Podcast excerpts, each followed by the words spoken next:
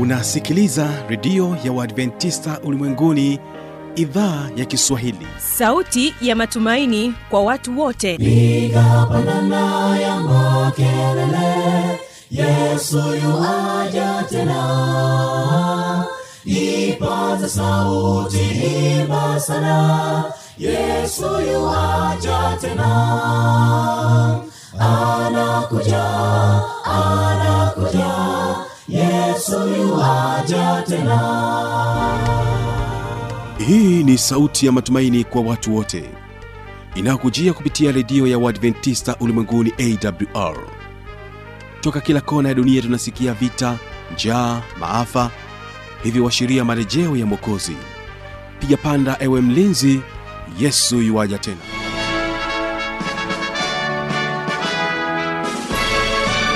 hujambo na karibu katika matangazo yetu kupitia redio ya adventista ulimwenguni awr inayokutangazia kutokea morogoro kwa masafa mafupi ya mita bendi 16 na kumbuka unaendelea kunipata vizuri kabisa kutokea mkoani mbeya kupitia rock fm na kutokea dar es salaam kupitia mornings fm hii leo mtandao wetu ni www org ungana nami kibaga mwaipaja. Hii ni awr hilo msikilizaji ambao tutakuwa nao kwa upande wa waimbaji ni waimbaji wa inklunzi za kwaya wanakuambia ayubu ayubu alikuwa mtumishi wa mungu ayubu. Ayubu. Ayubu. Alimwamini mungu alikushinda ayubu. Ayubu. Ayubu. Ayubu. Ayubu alikuwa mtumishi wa mungu. Nam tutaendelea kubaki nao waimbaji wa Nkurunzi za kwaya kutokea nchini rwanda wanakuambia kimbia. Kama ilivyokuwa nyakati za lutu ndivyo itakavyokuwa siku za kuja kwa yesu. Watu walitenda maovu wakalewa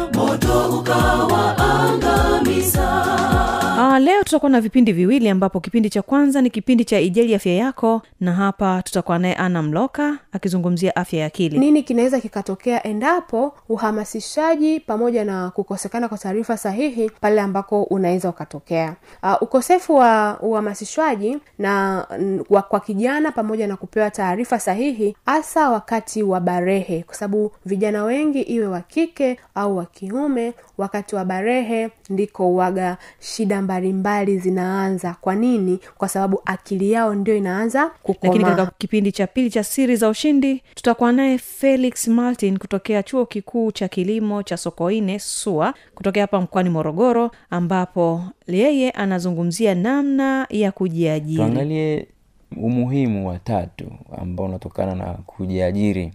Hii inasema unaweza kufanya kitu unachokipenda watu wengi ni mashahidi na nimeshaona pia watu wengi ambao wameajiriwa katika taasisi mbalimbali. Unakuta mtu ni mwalimu kaajiriwa lakini anasema hii kazi naifanya tu kwa sababu ndo imetokea hivyo nafanya lakini kiukweli ni kwamba hapendi kazi ile. Sasa unapokuwa umejiajiri ni rahisi sana wewe kufanya kazi ambayo unaipenda. Unafanya kitu ambacho unafurahi unatabasamu. Maisha yako yanakuwa ni ya furaha tupu kwa sababu unafanya kitu ambacho hii ni sehemu ya nne na ya mwisho akitupatia mbinu mbalimbali za kuweza kujikwamua kiuchumi. Basi naamini ya kwamba tutaweza kubarikiwa sana. Basi karibu kuwatega sikio waimbaji wa inkurunzi za kwaya na wimbo ayubu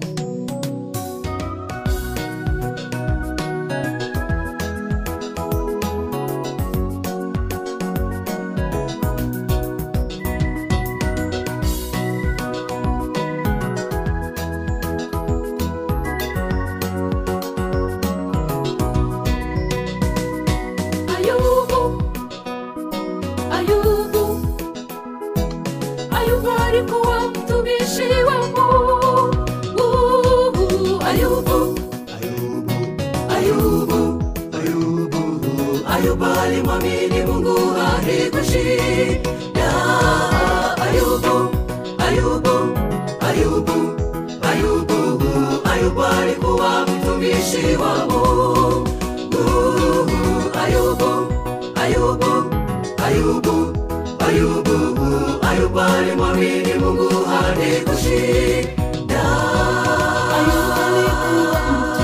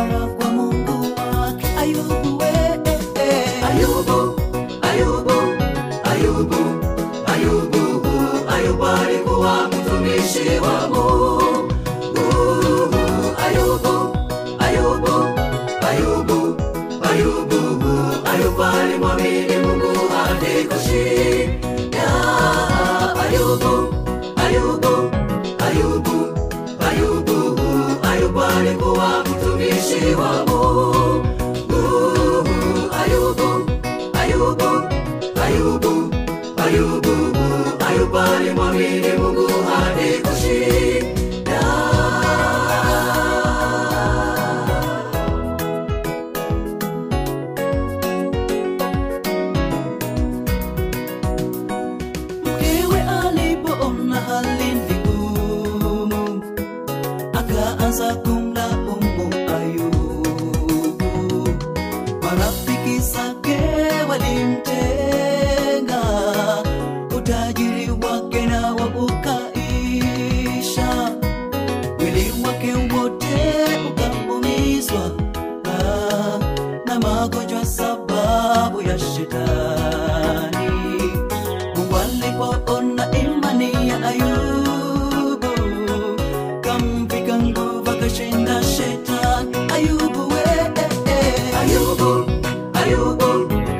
Ayubu, Ayubu, Ayubu alikuwa mtumishi wa Mungu.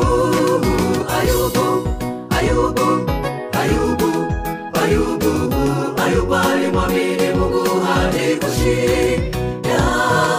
Ayubu, Ayubu, Ayubu, Ayubu, Ayubu alikuwa mtumishi wa Mungu.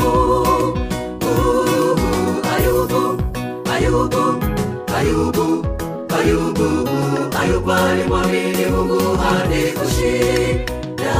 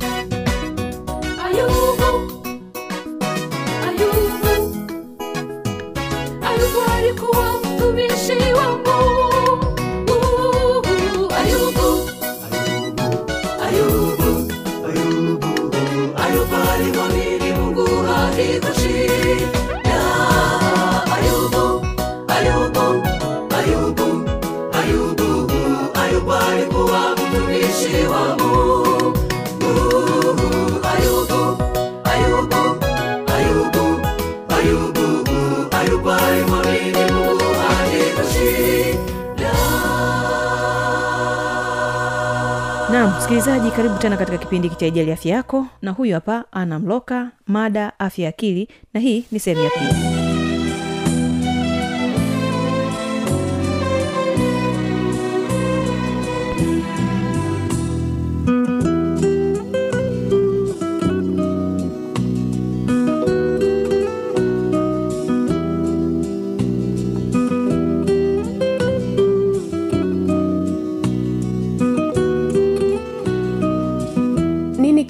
stato kinaweza endapo uhamasishaji pamoja na kukosekana kwa taarifa sahihi pale ambako unaweza ukatokea. Uh, ukosefu wa uhamasishwaji na wa, kwa kijana pamoja na kupewa taarifa sahihi hasa wakati wa barehe kwa sababu vijana wengi iwe wa kike au wa kiume wakati wa barehe ndiko uwaga shida mbalimbali zinaanza. Kwa nini? Kwa sababu akili yao ndio inaanza kukomaha. Hasa wakati huu wa barehe asipopata taarifa sahihi au asipohamasishwa vile ambavyo inatakiwa ahamasishwe inaweza kupelekea kijana kujiingiza kwenye tabia hatarishi. Tabia hatarishi ni kama tabia gani tabia tarishi ni kama ulevi ngono kamari na matumizi ya madawa ya kulevya na mwisho kuathiri afya yake ya akili na mwili pia. Kikawaida afya ya akili inapokuwa inaharibiwa pia afya ya mwili pia na yenyewe inakuwa inaharibikiwa. Kwa mfano kijana ambaye anaingia kwenye tabia tarishi kama za ulevi akili yake itakuwa mara nyingi ni mtu wa kuwaza pombe ni mtu wa kuwaza unywaji. Kwa hiyo hata mwili wake pia unakuwa na hatari kubwa ya kuanza kudhohofu kwa sababu pombe nina madhara katika afya yetu ya mwili wa, wa, wa binadamu yoyote yule. Sasa kuna unaweza tushajua nini maana ya afya ya akili tumeshajua nini maana ya akili. Sasa kunakuwa na afya bora ya akili na kunakuwa na afya duni ya nini? Ya akili. Sasa tunaweza tukaangalia nini maana ya afya bora ya akili afya bora ya akili ni nini? Uh, ndugu mpenzi msikilizaji wa awr unaweza ukawa mwenyewe umekaa unajiuliza nini maana ya afya bora ya akili? Sasa afya bora ya akili ni pale ambapo mtu anakuwa na ustawi katika maeneo manne. Yaani ili tuseme kwamba huyu mtu ni ana afya bora ya akili tutaangalia katika nyanja mbalimbali mbali, lakini nyanja kuu tunaziangalia ni nyanja nne. Nyanja ya kwanza ni kuendana na msongo wa kawaida wa kimaisha. Kama ambavyo nilisema awali msongo wa kawaida wa kimaisha ni yale matatizo au ni zile changamoto ambazo tunazipitia kila siku. Sasa ili mtu awe na afya bora ya akili lazima aweze kuendana na msongo wa kawaida wa kimaisha. Lakini pia um, nyanja nyingine ya pili ambayo tunaangalia ni kutambua uwezo alionao uh, tunaweza tukatolea mfano tunasema kwamba mimi nina uwezo wa kuongoza watu. Sasa kama nina uwezo wa kuongoza watu je huo uwezo wangu ninaweza nikautumiaje? Ninaweza nikafanyaje kwenye jamii yangu kusaidia jamii yangu kusaidia familia yangu? Au hata pia kujisaidia mimi mwenyewe muhusika ambaye nimeshatambua kwamba nina uwezo wa kuongoza jamii. Lakini pia um, sababu nyingine au nyanja nyingine ambayo tunaiangalia ni kuzalisha je kuzalisha kuzalisha kwa namna gani? Unaweza ukajiuliza ndugu mpenzi msikilizaji kuzalisha kwa namna gani? Tunaposema kuzalisha ni kuzalisha kile ambacho umejua tayari una uwezo nacho. Nitatumia mfano wa kusema kwamba mimi nimezaliwa nina uwezo wa kuwa kiongozi. Je kwa kutumia uwezo ambao nimekuwa nao wa kuwa kiongozi ninaweza kuzalisha kuzalisha kwa namna gani. Ninaweza kukaa na watu kuwaambia kwamba kwa nini tusifanye hivi? Kwenye jamii yetu kwa nini tusitengeneze kikundi cha vijana ambacho kitakuwa kinakutana kwa ajili ya kutengeneza bidhaa mbalimbali ambazo zinaweza zikauzika na vijana wakapata vipato? Kwa nini tusitengeneze vikundi vya kina mama katika makanisa yetu au katika jamii zetu au mahali popote pale? Yaani tunachoangalia hapa kuzalisha je kile ambacho umetambua una uwezo nacho? Unaweza kutumia kuzalisha uh, kwa kuleta mafanikio katika nyanja mbalimbali nyanja za mtu mwenyewe binafsi nyanja ya familia jamii hata pia kwa taifa kwa ujumla. Lakini nyanja nyingine ya nne ambayo tunaiangalia ili tuseme kwamba huyu mtu ni ana afya bora ya akili ni kutoa mchango kwenye jamii yake. Mchango vipi kwenye jamii yake? Kile ambacho unakijua kwamba mimi nina uwezo nacho hakiishii kwako tu unakitumiaje kwenye jamii yako? Unashiriki vipi kutumia kile ambacho unacho kwenye jamii yako? Um, vile vile mtu mwenye afya bora ya akili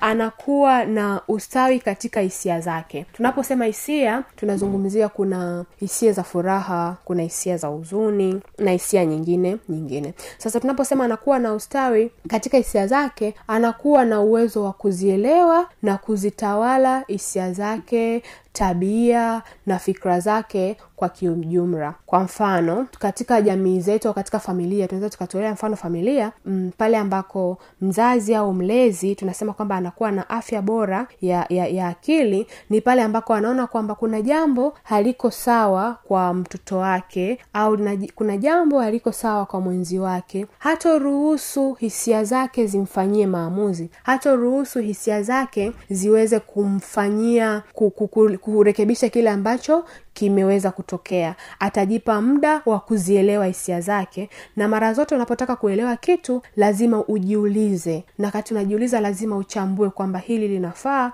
au hili halifai. Kwa hiyo mtu anapokuwa na ustawi katika hisia zake tabia na fikra pia tukiwa na maana kwamba anaweza kuzielewa na kuzitawala hisia zake basi tunasema kwamba huyu mtu ni ana afya bora ya akili. Sasa viashiria vya vya afya bora ya akili. Tutajiji kama huyu mtu ni ana afya bora ya akili. Um, sababu ya kwanza tunaweza tukaangalia ukiashiria cha kwanza ni uwezo wa kuyafurahia maisha. Uwezo wa kufurahia maisha. Uwezo wa kufurahia maisha namna gani? Uwezo wa kufurahia maisha ni kwamba leo amefanikiwa kupata kipato ambacho kinaweza kikakidhi familia yake pamoja na mahitaji yake anafurahia. Kesho hakuweza kupata kama kile ambacho alikipata jana. Lakini pia bado ataendelea kufurahia maisha kwa sababu anakuwa tayari ameshajengea mawazo ya kusema kwamba si siku zote nitapata. Kwa sasa kitendo cha huyu mtu kufurahia yale maisha ambayo anaishi kufurahia yale maisha ambayo anakuwa anayapitia na ndugu jamaa na marafiki ni kiashiria kimojawapo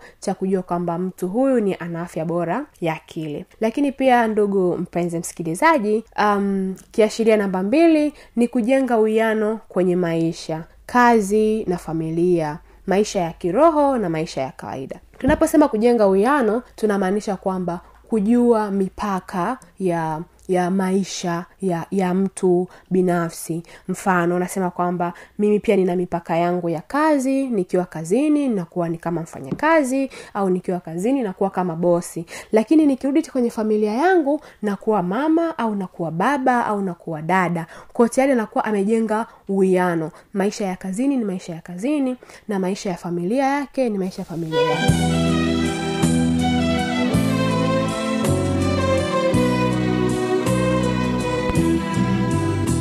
msikilizaji tamati ya kipindi hiki cha ijali afya yako basi moja kwa moja nikukaribisha katika kipindi cha pili cha siri za ushindi. Nami namleta kwako felix martin akija kwako na mada inayosema namna ya kujiajiri na hii ni sehemu ya nne na ya mwisho ni kusiu mtegee sikio.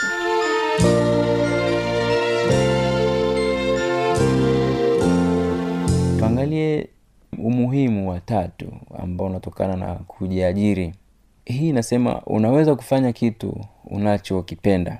Watu wengi ni mashahidi na nimeshaona pia watu wengi ambao wameajiriwa katika taasisi mbalimbali. Unakuta mtu ni mwalimu kaajiriwa lakini anasema hii kazi naifanya tu kwa sababu ndo imetokea hivyo nafanya lakini kiukweli ni kwamba hapendi kazi ile. Sasa unapokuwa umejiajiri ni rahisi sana wewe kufanya kazi ambayo unaipenda. Unafanya kitu ambacho unafurahi unatabasamu maisha yako yanakuwa ni ya furaha tupu kwa sababu unafanya kitu ambacho unakipenda. Hatua e, nyingine ambayo ni umuhimu wa kujiajiri unatokana na una, wanasema ni nimeipa jina la unakuwa bosi wa kazi yako. Kumbuka unapokuwa umeajiriwa aliyekuajiri ndiye bosi wako. Lakini unapokuwa umejiajiri mwenyewe hii sasa inakuwa ni wewe ndio mtengeneza ajira lakini wewe ndio msimamizi wa ajira hiyo lakini wewe ndio bosi mkuu wa mapato na matumizi ya yanayotokana na kazi hiyo unaoifanya. Kwa hiyo yani baada ya, ku, ya kupangiwa majukumu na bosi ukijiajiri wewe mwenyewe ndio unakuwa bosi na una uhuru wa kuchagua watu unaotaka kufanya nao kazi iwapo utahitaji wasaidizi katika kazi yako. Kwao ni jambo la muhimu sana ni muhimu sana kujiajiri unakuwa bosi. Jambo lingine hapa uh, unakuwa na fursa ya kutengeneza pesa zaidi kufikia uhuru wa kifedha. Uh, uhuru wa kifedha. Kujiajiri kunafungua fursa zaidi za kutengeneza na kuweza kufikia uhuru wa kifedha. Unapokuwa umejiajiri ni rahisi sana kuwa na macho ambayo yanaangalia. Ni rahisi ni kupata taarifa mbalimbali ambazo zinaweza zikakuongezea wewe uwezo wa kujiajiri zaidi na zaidi na hatimaye kuingiza kipato kikubwa katika kazi unazozifanya mpenzi msikilizaji huo ulikuwa ni umuhimu wa kujiajiri na sasa tuangalie changamoto ambazo zinatokea ambazo zinaweza zikatokea baada ya wewe kujiajiri. Kama tunavyofahamu hakuna kitu ambacho kinakuwa kinaweza kikaenda bila kuwa na changamoto. Hizi ni changamoto ambazo zinaweza zikatokea baada ya kujiajiri. Haimaanishi kwamba kujiajiri haiwezekani hapana. Kujiajiri inawezekana lakini kwa yule ambaye anatia juhudi katika kile ambacho anakifanya. Changamoto zenyewe ni kama ifuatavyo. Changamoto ya kwanza kabisa ni kwamba hakuna kiwango maalum cha kipato ambacho unaweza ukakipata. Hii nikimaanisha kwamba unapozidi kufanya kazi katika ujasiriamali au katika kujiajiri mwenyewe ndivyo kipato chako kinavyozidi kuongezeka. Kwa kazi kwa bidii kipato chako kitaongezeka. Usifanya kazi kwa bidii kipato chako kitakuwa hapo hapo na hatimaye unaweza ukakata tamaa zaidi mpenzi msikilizaji changamoto nyingine inaweza ikatokea ni gharama. Ya hapa ndo kinachofanya watu waseme mtaji ndio tatizo. Kuna mipango mingi ambayo unaweza ukaifikiria ambayo ni ya kule- ya kukuletea maendeleo. Mipango mikubwa mingine midogo lakini unapokuwa unaanza na mipango mikubwa kabla ya kutekeleza midogo ndio sababu inayokufanya wewe ukashindwa kuendeleza na kuendelea na miradi. Kwa changamoto hii kuweza kuikabili ni ile ya abc yaani katika mipango yako angalia mpango ambao ni mdogo kufanyika kwa haraka ambao utaweza kukupa wewe nafasi ya kuweza kufikia ule mkubwa. Usifanye kinyume chake. Badala yake anza na kitu kidogo ndivyo uende katika kitu kikubwa. Mpenzi msikilizaji changamoto nyingine ambayo inawafanya watu wa wanaojiajiri wa, tamaa wakati mwingine ni kufanya kazi nyingi peke yako. Wajasiriamali wengi wana, wanapoanza kazi hizi huwa wako peke yao. Nakuta yuko mwenyewe labda ni mwanafunzi anasoma lakini huku anafanya shughuli zingine au ni mwajiriwa lakini anafanya kazi zingine. Kwa kushindwa ku, kupata mtu mwingine ufanya naye kazi inaweza kufanya wewe ukate tamaa. Kwao kazi zinakuwa nyingi. Lakini nipende kukutia moyo ukiwa na juhudi sana ukaweza kutengeneza kazi ambazo unazifanya hii inakuwa ni rahisi kusuluhisha changamoto hii kitu ambacho ningependa kushauri ni uwe makini lakini uwe mwangalifu sana kuchagua watu ambao utafanya nao kazi. Kuwa makini tafuta marafiki ambao ni waaminifu fanya nao kazi wataweza kukufikisha unapotaka. Zaidi sana chagua ambao wana malengo sawa na ya kwako lakini wawe na ujuzi mbalimbali yaani wawe na uwezo mbalimbali ikiwezekana kukuzidi wewe e, changamoto nyingine ni kukosa hamasa unaweza ukakata tamaa lakini haitakiwi hiyo hivyo. Badala yake mjasiriamali ni lazima aonyeshe nguvu aonyeshe juhudi. Juhudi ni za muhimu sana katika sehemu hii ya kujiajiri.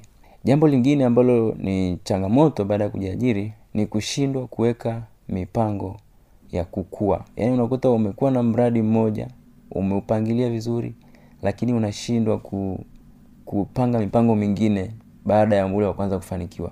Kwao panga mipango mingi lakini hakikisha unaweka mipango ambayo ni endelevu ambayo itakuwezesha wewe kuweza kuifanya kwa wakati na hatimaye kufanya mambo yote kwa usahihi zaidi.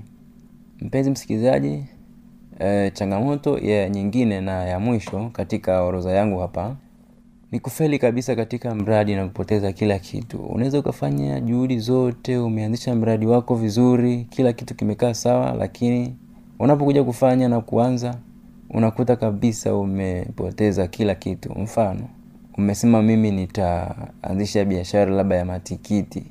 Msimu huu ninakwenda kulima heka mia za matikiti au heka kumi za matikiti. Unapokuja kulima tu baada ya muda fulani mafuriko yametokea yamebeba kila kitu shambani kwako. Kwa kama mjasiriamali hii inaweza ikakasha tamaa sana lakini zaidi sana utakuwa umepoteza kila kitu cha msingi hapa ni kuwa na maarifa sahihi jua unachokifanya. Kama ni mkulima hakikisha kwamba unafahamu vizuri msimu mzuri wa kulima. Kama ni biashara fahamu kabisa ni kipindi gani bidhaa yako itakuwa imeadimika sokoni. Kwa hivyo unapoipeleka unakuwa unapata wateja na hatimaye mambo yanakaa sawa. Mpenzi msikilizaji hapo tunafikia mwisho wa somo letu ambalo lilikuwa linasema kujiajiri utafanyaje fanyaje ili ujiajiri. Na zaidi sana linawahusu watu ambao wahitimu wa vyuo mbalimbali wanafunzi mbalimbali ambao wamemaliza masomo waajiriwa pia ambao wako nyumbani au katika maofisi mbalimbali na mtu yoyote yule ambaye ana hamasa ya kusikiliza ujumbe huu.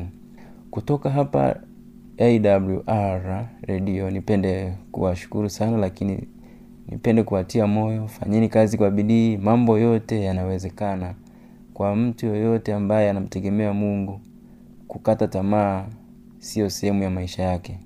Jipeni moyo fanyeni kazi kwa bidii watie moyo wale wanaokuzunguka mpenzi msikilizaji wafanye kazi kwa bidii mambo haya yanawezekana. So kabla sijafunga nipende kuomba tufunge macho popote pale tulipo tuweze kupata ombi. Tuombe mtakatifu mtakatifu baba yetu ishie mahali pa juu mbinguni tunakushukuru sana. Umependa watoto wako tuweze kukutanika. Mimi hapa na mpenzi msikilizaji pale popote alipo. Tumejifunza somo la kujiajiri. Tumeona kujiajiri ni, ni moja ya njia inaweza kututoa katika wimbi la umaskini. Lakini zaidi sana kutupatia kipato ambacho kitasaidia maisha yetu na kuendesha pia kazi yako mbele. Mtoto wako anapoondoka katika kipindi hichi anapoondoka katika redio yake tunaomba akapate kufanyia kazi kile ambacho amekisikiliza. Kikamtie moyo aweze kufundisha wengine na zaidi sana watu wote tukapate kufurahi kwa kuwa tuko na wewe mungu wetu ambaye unatuonyesha fursa mbalimbali zinazotuzunguka. Tunaomba haya tukiamini katika jina la yesu kristo. Amen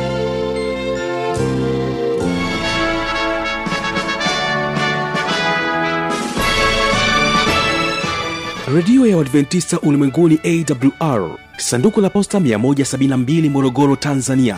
Anwani ya barua pepe ni kiswahili at awrrg namba ya mawasiliano simu ya kiganjadi 745 184882 ukiwa nje ya tanzania kumbuka kwanza na namba kiunganishi alama ya kujumlisha 255 unaweza kutoa maoni yako kwa njia ya facebook kwa jina la awr tanzania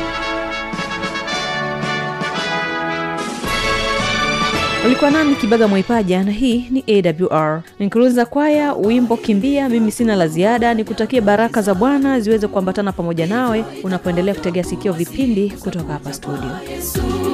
Watu walitenda maovu wakalewa,